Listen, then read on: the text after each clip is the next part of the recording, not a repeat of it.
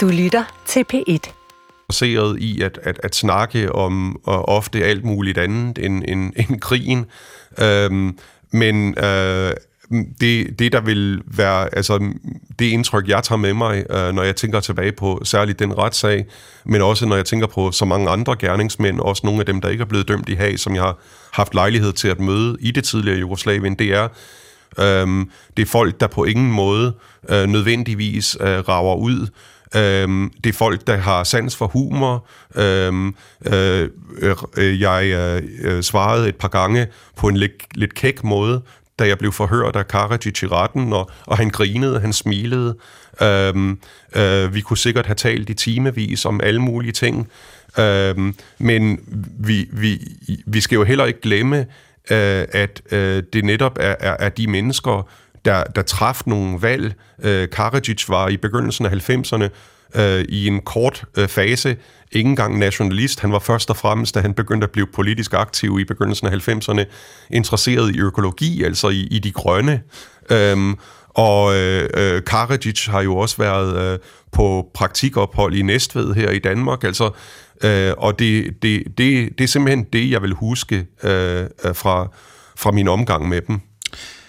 Christian Aksbro Nielsen, man øh, kan læse meget mere i sin bog, og også få indtryk af, hvilken lære man egentlig kan drage af historien om Jugoslaviens opløsning og udskridning i kaos og krig. Tusind tak, fordi du vil være med. Selv tak. Mange tak. Det var alt for nu. Her ved mikrofonen sad jeg, Adam Holm. Teknikken blev som altid kyndigt bestyret af min sparringspartner, journalist Mathias Bundgaard. Fede fagbøger er tilbage om en uge her på P1. Tak herfra.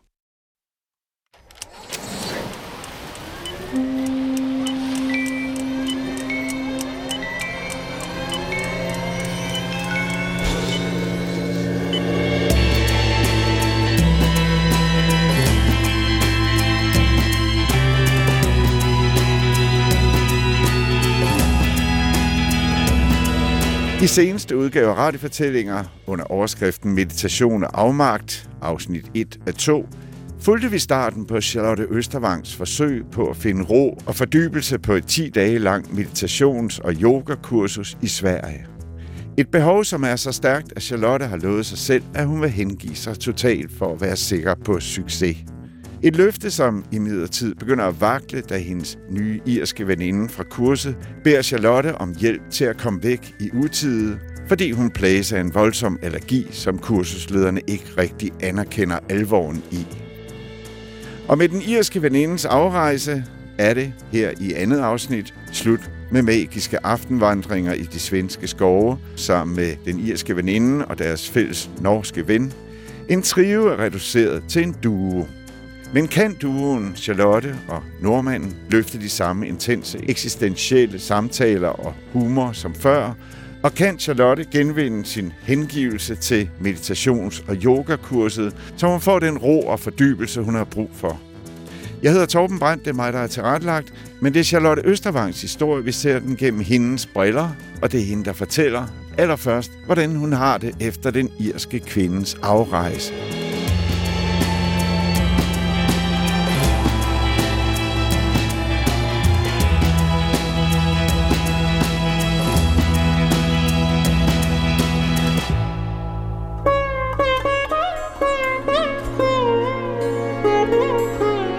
Når jeg går ned ad gangen nu i det her hus, så står den her dør til den irske kvindes øh, værelse bare åben, og der er bare et tomt værelse. Men ikke nok med det.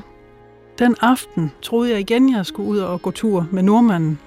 Og vi havde sådan nogle koder omkring ude i entréen. Man gik ud og tog sin jak, og så larmede den lidt sådan i det der for og sådan noget, ikke? og så ville den anden komme. Og den aften her, der stod jeg bare og larmede med det der vintertøj. Men der kom ingen nordmand. Jeg stod bare helt alene i den der entré. Nej, hvor var jeg ensom.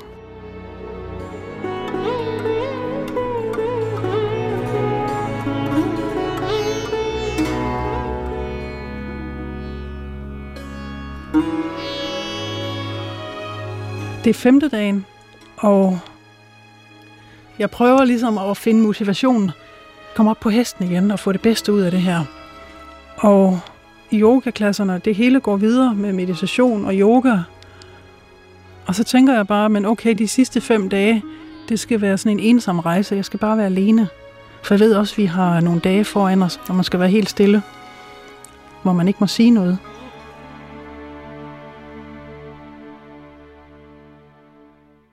Dagens karma-yoga. Jeg har set, at der er noget mos på det hus, jeg bor i, i soklen. Og jeg spørger, om jeg må bare sidde på en skammel og fjerne det mos, stille og roligt. Det måtte jeg gerne. Og jeg går over, og jeg tror, at alt er okay nu. Men jeg møder hele tiden lærlingen på min gang rundt. Og når jeg rejser mig for at gå på WC, så er der lige pludselig en, der springer ud og siger, hvor skal du hen? Så skal jeg argumentere for, at jeg skal på WC. Det har jeg slet ikke skulle før. Og så begyndte jeg sådan at prøve at gå nogle steder. Altså, så begyndte de også at gå efter mig. Hvor jeg så til sidst vender mig om og siger, hvad laver I? Hvor de så sådan, hvad laver du? For du skal lave karma-yoga. Så jeg, jeg skal kisse. Tis. Men jeg sætter mig ved min sokkel igen, og jeg skraber min mos af og tænker, så så Charlotte, husk nu, ro på. Øhm.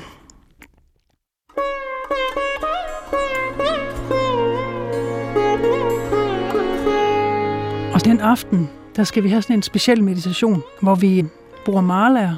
Sådan en kæde, hvor der hænger sådan en masse perler på. Man ser tit muslimske mænd sidde med dem, og så flytter de en perle gangen med tommeltonnen. Så det har vi nogle forskellige meditationer med.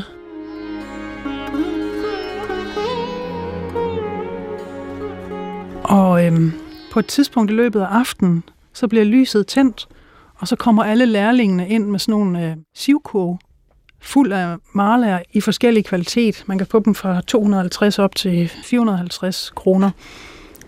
Og øhm, meditationslæreren siger så, at øh, vi er velkommen til at købe, fordi det er rigtig godt for os at, at tage den med hjem til fremtidige meditationer.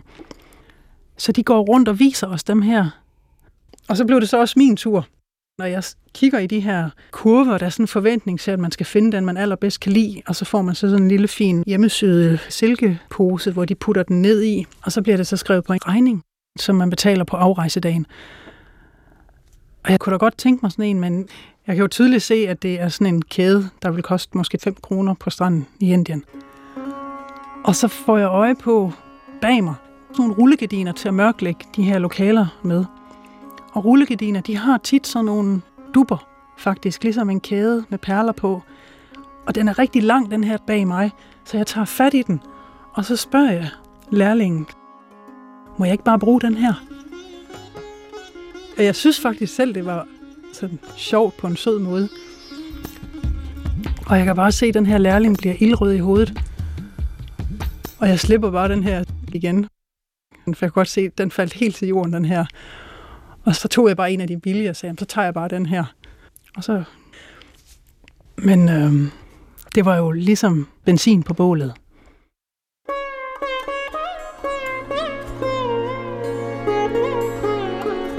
Så står vi op til en ny dag. Dag nummer 6. Og jeg gør, hvad de har lært mig. Jeg skyller næse i saltvand. Hælder saltvand ind i det ene næsebord, så kommer du ud af det andet, og så hælder vi hovedet til den anden side, og hælder vand ind af venstre næsebor, så kommer ud af højre. Og så vender vi hovedet nedad, så vi får alt vandet ud af næsen igen. Og når klokken den er 6 om morgenen, og man har gjort det her, så kan man virkelig dufte hele Sverige.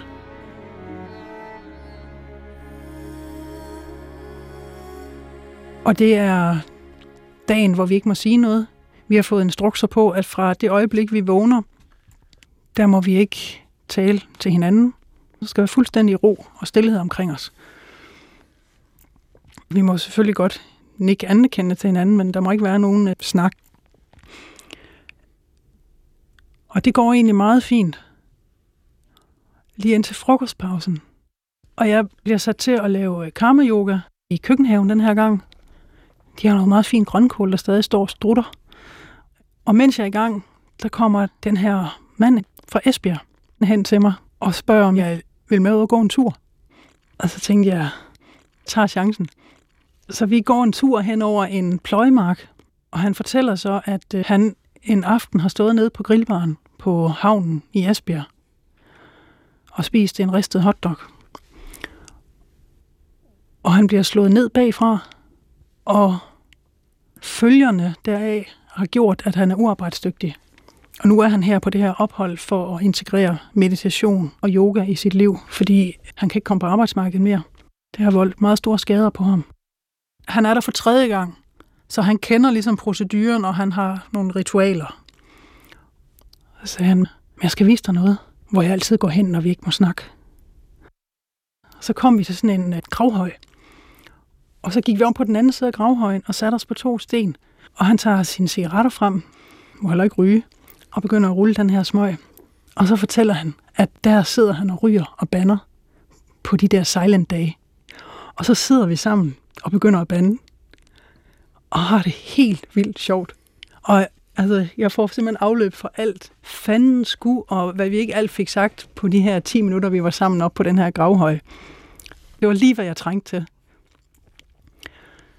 Så jeg takker for terapi, så jeg må hellere tilbage til min karma-yoga. Så kommer jeg så tilbage jeg skal over i mit hus, og så går jeg ind på mit værelse, fordi jeg skal tjekke min mobiltelefon. Jeg skal se, om den irske kvinde har skrevet. Og alt er godt, og jeg kommer ud fra mit værelse og lukker døren, og ned for enden af gangen, der står der nu tre lærere. Min yoga, min meditationslærer og en af lærlingene. Og så siger de, har du noget ind på værelset, du ikke må have? Og inden du svarer, skal du vide, at hvis man snakker på silent-dagen, så bliver man smidt hjem. Så jeg laver sådan en artigt hovedryst, altså for at vise dem, at jeg ikke har noget, jeg ikke må have ind på mit værelse. Og så sagde de, har du måske noget frugt?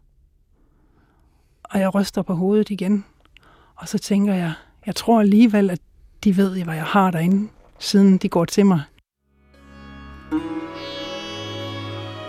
Til aftensmad, der fik vi kogte grøntsager. Uden salt, uden urter, krydderier, noget som helst. Så vi fik det her grå fad ind. Og jeg kan huske, en af de første aftener, hvor jeg sad og kiggede på det der, jeg tænkte, det er bare løgn, at mad kan se sådan ud. Men det gode ved det, det er faktisk, at som dagene går, så begynder man at værdsætte det. Man bliver så glad for det lidt mad, man får, at kartoflen er en drøm at sætte tænderne i. En gullerød smager af en gullerød. Altså det har jeg virkelig fået ud af det. Det var fantastisk. Men jeg har jo taget et net mandariner, og jeg har taget en pose æbler med. Og det eneste, jeg har tilbage, det er et æble. Jeg har vel gemt det til en helt særlig lejlighed. Så da de siger, er du sikker på, at du ikke har noget frugt derinde? Der bliver jeg lidt formildet i mit nik fra side til side, og begynder sådan at nikke op og ned og afsløre, at jo, det har jeg jo nok så. Og så siger de, okay, nu prøver vi lige at sige nogle frugttyper. Har du en banan? Og jeg ryster på hovedet. Mm-mm. Du må ikke sige noget, sagde de så. Nå nej. Har du vindruer? Og jeg ryster på hovedet fra side til side. Har du en pære? Nej. Er det et æble? Og så smiler jeg og nikker genert. Og jeg kender min søn, at jeg har et æble på mit værelse. Så beder de mig om at gå ind og hente æblet, og gå ned på komposten med det. Og det nikker jeg til. Og de går så igen. Og jeg prøver ligesom at gå hen mod komposten, fordi jeg tænker, det er en god investering at smide det væk. Men jeg kan ikke. Så få skridt før kompostbunken, der vender jeg og går modsat vej og kigger lidt fra side til side og sådan tænker, er der nogen her nu? Og jeg kan ikke se nogen. Jeg tænker, okay, de stoler på mig. Så jeg går over vejen. Der er sådan en hestefold. Så jeg går ind på den mark med hestene lige røven på mig. De har jo sikkert også spottet det her æble. Og så står jeg med et rødt æble i hånden, omgivet af de smukkeste heste i Sverige. Og så tager jeg et bid, og man kan høre det. Det der saftige klik, det giver. Det smagte så godt. Og da jeg havde fået spist æblet, så deler jeg skroget med hestene. Det var jo en fest.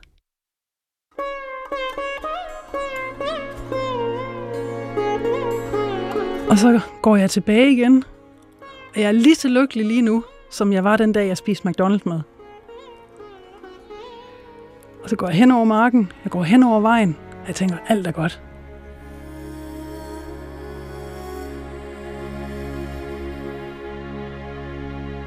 Og i det, jeg kommer ind i huset, så møder jeg yogalærerne igen.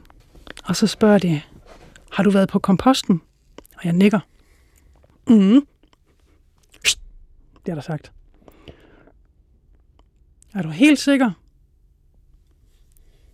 Og så ryster jeg på hovedet af mig selv, og sådan, nej, jeg er ikke helt sikker. Hvad har du gjort med det? Og så peger jeg sådan hen mod den der mark, og så siger de, ud på marken, og jeg nikker. Hvorhen på marken? Så tænker jeg, jeg må hellere fortælle dem, at jeg har givet det til en hest. Nu skal jeg agere hest. Så jeg stiller mig midt på gangen, og så kom jeg til at tænke på et tv-program, som hed Gæt Grimasser, som måske er allermest kendt for sangerinden Grete Sønk. Hun skulle fortælle noget, men måtte ikke sige noget, men hun skulle gøre det ud fra bevægelser, og så skulle folk gætte, hvad det var for en sætning. Og så leger jeg hest med arm og ben og siger, selvom vi ikke må snakke. Du har givet det til en af hestene. Hvilken en af hestene? Nu ved jeg ikke, hvordan man agerer farve. Så jeg må bare sådan ryste på skulderen og, og sådan... Og så kommer de selv på den idé, at de skal sige farverne. Var det den brune? Nej. Var det den sort? Nej. Var det den hvide? Og så nikker jeg. Okay, siger de så. Det var jo ikke aftalen. Jeg står og kigger ned i gulvet. Nå, men det er der ikke noget at gøre ved. Nu skal vi videre i programmet. Men om jeg havde mere ind på mit værelse, og det kunne jeg jo så virkelig sige med god samvittighed, at jeg havde ikke mere med. Og de gik heller ikke videre. Jeg vidste jo godt, de havde været i min taske. Og de vidste også godt, at jeg havde en telefon. Fordi hvis de har fundet æblet, så har de også fundet telefonen. Men de kunne ligesom ikke gøre mere nu. Fordi hvis de gjorde mere, så ville de jo også afsløre, at de gik ind på værelset, og det vidste de trods alt godt, at det gør man ikke. Så vi fortsætter dagen i stillhed. Og for mig handler det kun om at overleve og undgå skideballer. Jeg er helt way beyond alt, hvad der hedder at lære at meditere og lave yoga på det her tidspunkt. Det er ren overlevelse. Og jeg lavede ikke andet end at tænke på, hvornår mit tog afgik.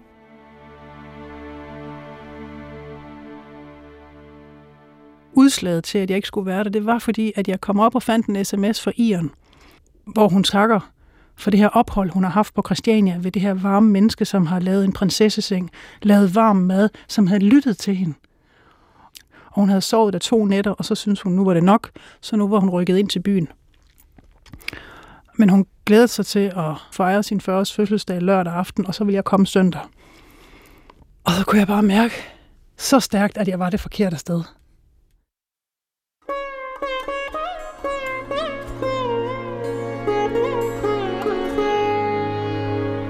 Så jeg går hen til den sødeste af de her kursusledere, yogalæreren, og så siger jeg, prøv at høre her, jeg skal ikke være her mere. Jeg har det simpelthen ikke godt her. Og jeg kunne rigtig godt tænke mig at få lov til at tage herfra uden drama. Altså bare sådan, at vi er enige. Jeg siver stille og roligt. Det var hun rigtig ked af at få at vide, men øh, selvfølgelig, hvis det var sådan, det skulle være, så måtte det være på den måde. Og så sagde jeg, at andre, jeg skal tale med. Så sagde hun, ja, du skal selvfølgelig tale med meditationslæreren om at få lov. Så tænkte jeg, få lov. Okay, den lader vi ligge. Så jeg banker på meditationslærerens dør, som allerede ved det. Og hun kommer så ud. Vi har sådan en vindfang, hvor vi sætter vores fodtøj og hænger vores jakker. Og så stiller hun sig foran hoveddøren, og så fortæller hun mig, at jeg kan ikke bare sådan få lov at tage afsted. At det er noget, de beslutter, hvornår det er rigtigt, og hvordan man gør. Så er jeg bare sådan, nej, jeg fortæller jer faktisk, at jeg ikke vil være her mere, og jeg rejser herfra. Og jeg har kun et ærne mere, det er, at jeg vil gå op, og så vil jeg sige farvel til nordmanden, og tak for denne gang. Og så kommer jeg tilbage, og så tager jeg min task, og så går jeg. I behøver ikke at hjælpe mig. Og så bøjer meditationslæreren sig ned, og så tager hun min træsko, og så gemmer hun den bag hendes ryg, og så siger hun, du får ikke lov til at tage herfra, og du skal slet ikke op og snakke med de andre. Og lige det sekund der, der kan jeg ikke mere. Jeg eksploderer simpelthen, og så går jeg hen, og så tager jeg hende, ligesom de gør på film, fat i hendes orange skjorte, og så drejer jeg den, og så klasker jeg hende op af de der tynde svenske vinduer i vindfanget. Og siger, kan du så komme med de træsko? Og hun holder på dem, og hun siger en masse vilde ting på svensk, som jeg ikke forstår. Og så tager jeg hånden om på ryggen af hende, og får fat i min træsko, og hun vil ikke give slip. Og så har vi den her slåskamp om min træsko. Og samtidig så står jeg og siger de grimmeste ord, som jeg slet ikke anede, jeg kunne på dansk, og svensk og engelsk. Altså alle sprog, jeg overhovedet kan på, til sidst tysk. Grimme skældsord. Og hun er jo ret svagelig, fordi hun har jo været syg under det her ophold. Og hun er askegrå, og hun er super vred. Og hun er ikke særlig stærk. Så der går ikke særlig lang tid, så får jeg vredet de her træsko ud af hånden på hende. Og der slipper jeg hende i skjorten, og så trækker jeg mig tilbage med de her træsko, og så er jeg så harmdirrende vred på det her tidspunkt, så jeg løfter dem op over hovedet og vil slå hende. Og i det der øjeblik, hvor jeg har træskoene klar til at slå hende rigtig hårdt, der fryser tiden simpelthen. Det står helt stille, og de andre yogalærer, som er kommet til, de siver bare ind på deres værelse og lukker døren. Og jeg sænker min arm igen. Og jeg er gået fuldstændig i chok nu, fordi jeg har haft en splitsekund af, at jeg kunne have slået hende ihjel. Altså, det var nogle kæmpe træsko. Og der er helt stille i det her vindfang. Og meditationslæreren, hun siger noget vredt, og så går hun ind og smækker døren. Og så står jeg bare der i det der vindfang med min træsko.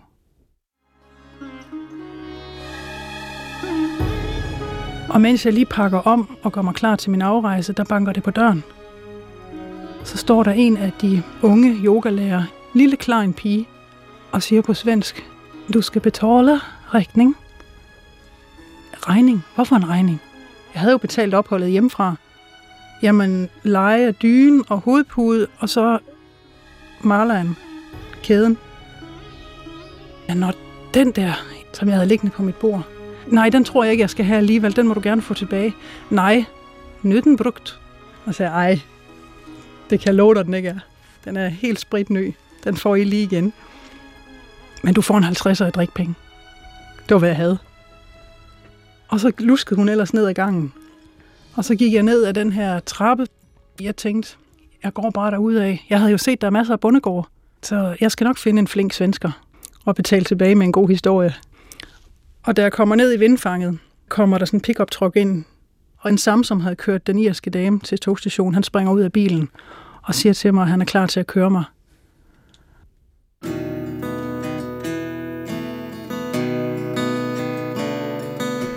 Jeg kører afsted med den unge mand. Jeg sidder og kigger på ham. Og sagde, hvor lang tid har du boet heroppe? Jeg må ikke prata med dig. Men jeg vil bare så gerne vide, hvorfor du bor her. Hvad får du ud af det? Jeg må ikke prate med dig. Så vi kørte videre i stillhed. Og så tænkte jeg, jeg skal lige have mit sidste billede til min dagbog ud af vinduet. Og så siger han på svensk, jeg troede ikke, du havde din mobiltelefon med.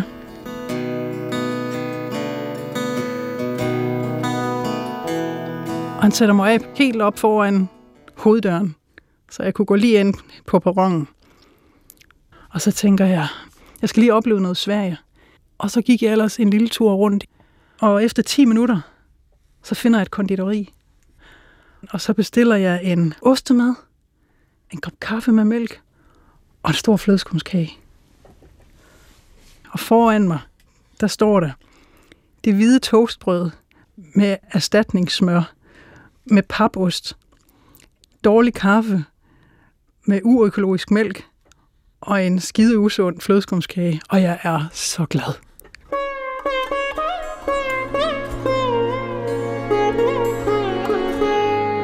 Jeg lander i København dagen, hvor Ian bliver 40. Og så øh, sender hun en sms, at hun sidder på den her irske bar på strøget. Og jeg finder den, og så får jeg øje på den irske kvinde, som sidder i barn og taler med en midalderne mand, og jeg tænker, det orker jeg bare ikke i dag. Og vi skal til at stå og snakke sådan noget popsnak. Og hun introducerer mig så til ham, hun taler med, og hun siger, Johnny, meet Charlotte. Johnny, han læser godt mit kropssprog. Så han tager sin jakke på, og så siger han, øh, enjoy your evening. Og så går han. Og så siger hun, it was Johnny. It was Johnny fucking Logan. Og hun var det gladeste menneske. Hun har siddet og ventet på mig og faldet i snak med Johnny Logan, som har vundet Melodi Grand Prix, ikke bare én gang, men to gange. Og vi gik igennem København, mens vi snakkede og snakkede på hendes 40-års fødselsdag.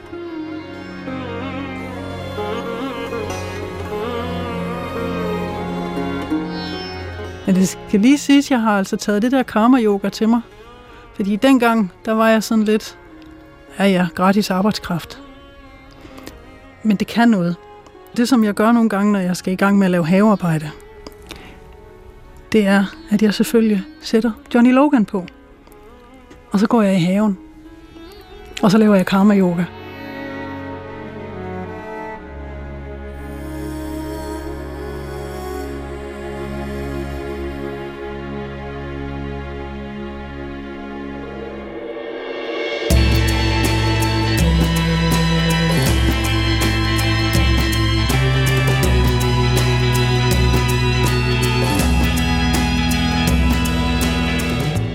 Charlotte Østervang tog på trods af kaos meget med fra sit meditations- og yogakursus. Faktisk meget mere, end der stod i kursusbeskrivelsen, og som sikkert aldrig kommer til at stå der. Og hermed slut på Charlotte Østervangs radiofortælling Meditation og afmagt i to afsnit. Har du selv oplevet et drama med et twist, eller kender du nogen, der har, så tøv ikke med at skrive til radiofortællinger snabelag.dr.dk, hvor æd staves A-E. Og hermed vil jeg trække mig tilbage, måske til lidt karma-yoga i Radiofortællingers have. Jeg hedder Torben Brandt. Det var mig, der til retlagde. Tak for nu, og tak fordi du lytter med på programmet med det helt store bagkatalog af historier om vi menneskers mangfoldige livtag med tilværelsen.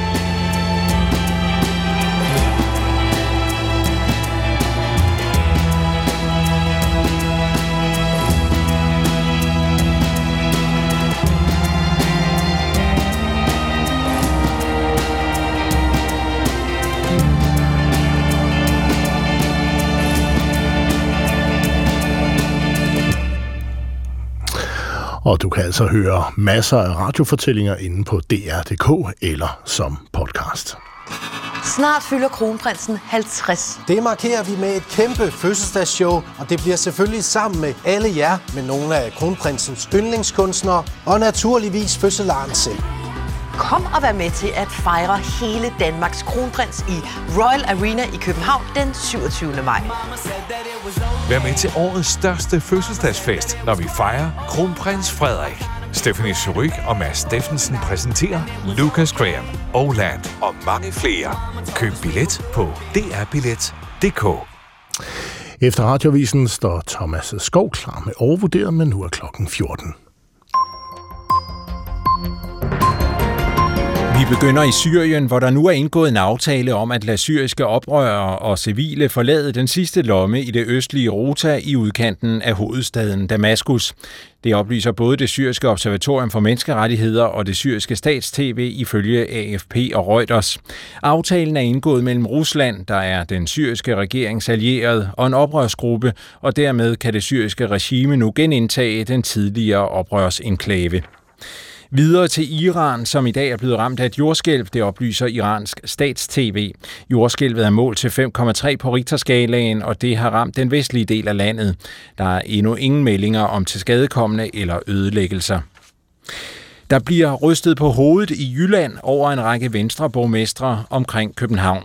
Borgmestrene mener, at Venstre på Christiansborg går for meget op i Jylland og for lidt op i Sjælland, blandt andet på grund af udflytningen af statslige arbejdspladser. Det er venstreborgmestrene i Allerød, Glostrup, Rudersdal og Dragør, der er ude med kritik af Venstres linje på Christiansborg. En af borgmestrene foreslår derfor, at der bør være en hovedstadsminister, der kan skabe mere ligevægt mellem København og provinsen. Men i Jylland ryster landdistrikternes fællesråd på hovedet over, at der skulle være for meget fokus på Jylland, siger formanden Steffen Damskov. Jeg har svært ved at genkende billedet af, at hovedstaden ikke er i fokus i en lang række punkter. Ja, der er udflyttet nogle få tusind øh, statslige arbejdspladser, som stadigvæk gør, at langt størstedelen er i hovedstadsområdet. Og der er lavet nogle andre mindre lovmæssige øh, tiltag, så jeg har jeg er overrasket over, at øh, man med fokus som også betyder vækst og udvikling i hele landet, nu øh, kræver, at man skal have et, øh, et ministerium for, for hovedstaden lyder det altså fra formanden i Landdistrikternes Fællesråd. Der er kommet flere by- Gå på opdagelse i alle DR's podcast og radioprogrammer. I appen DR Lyd.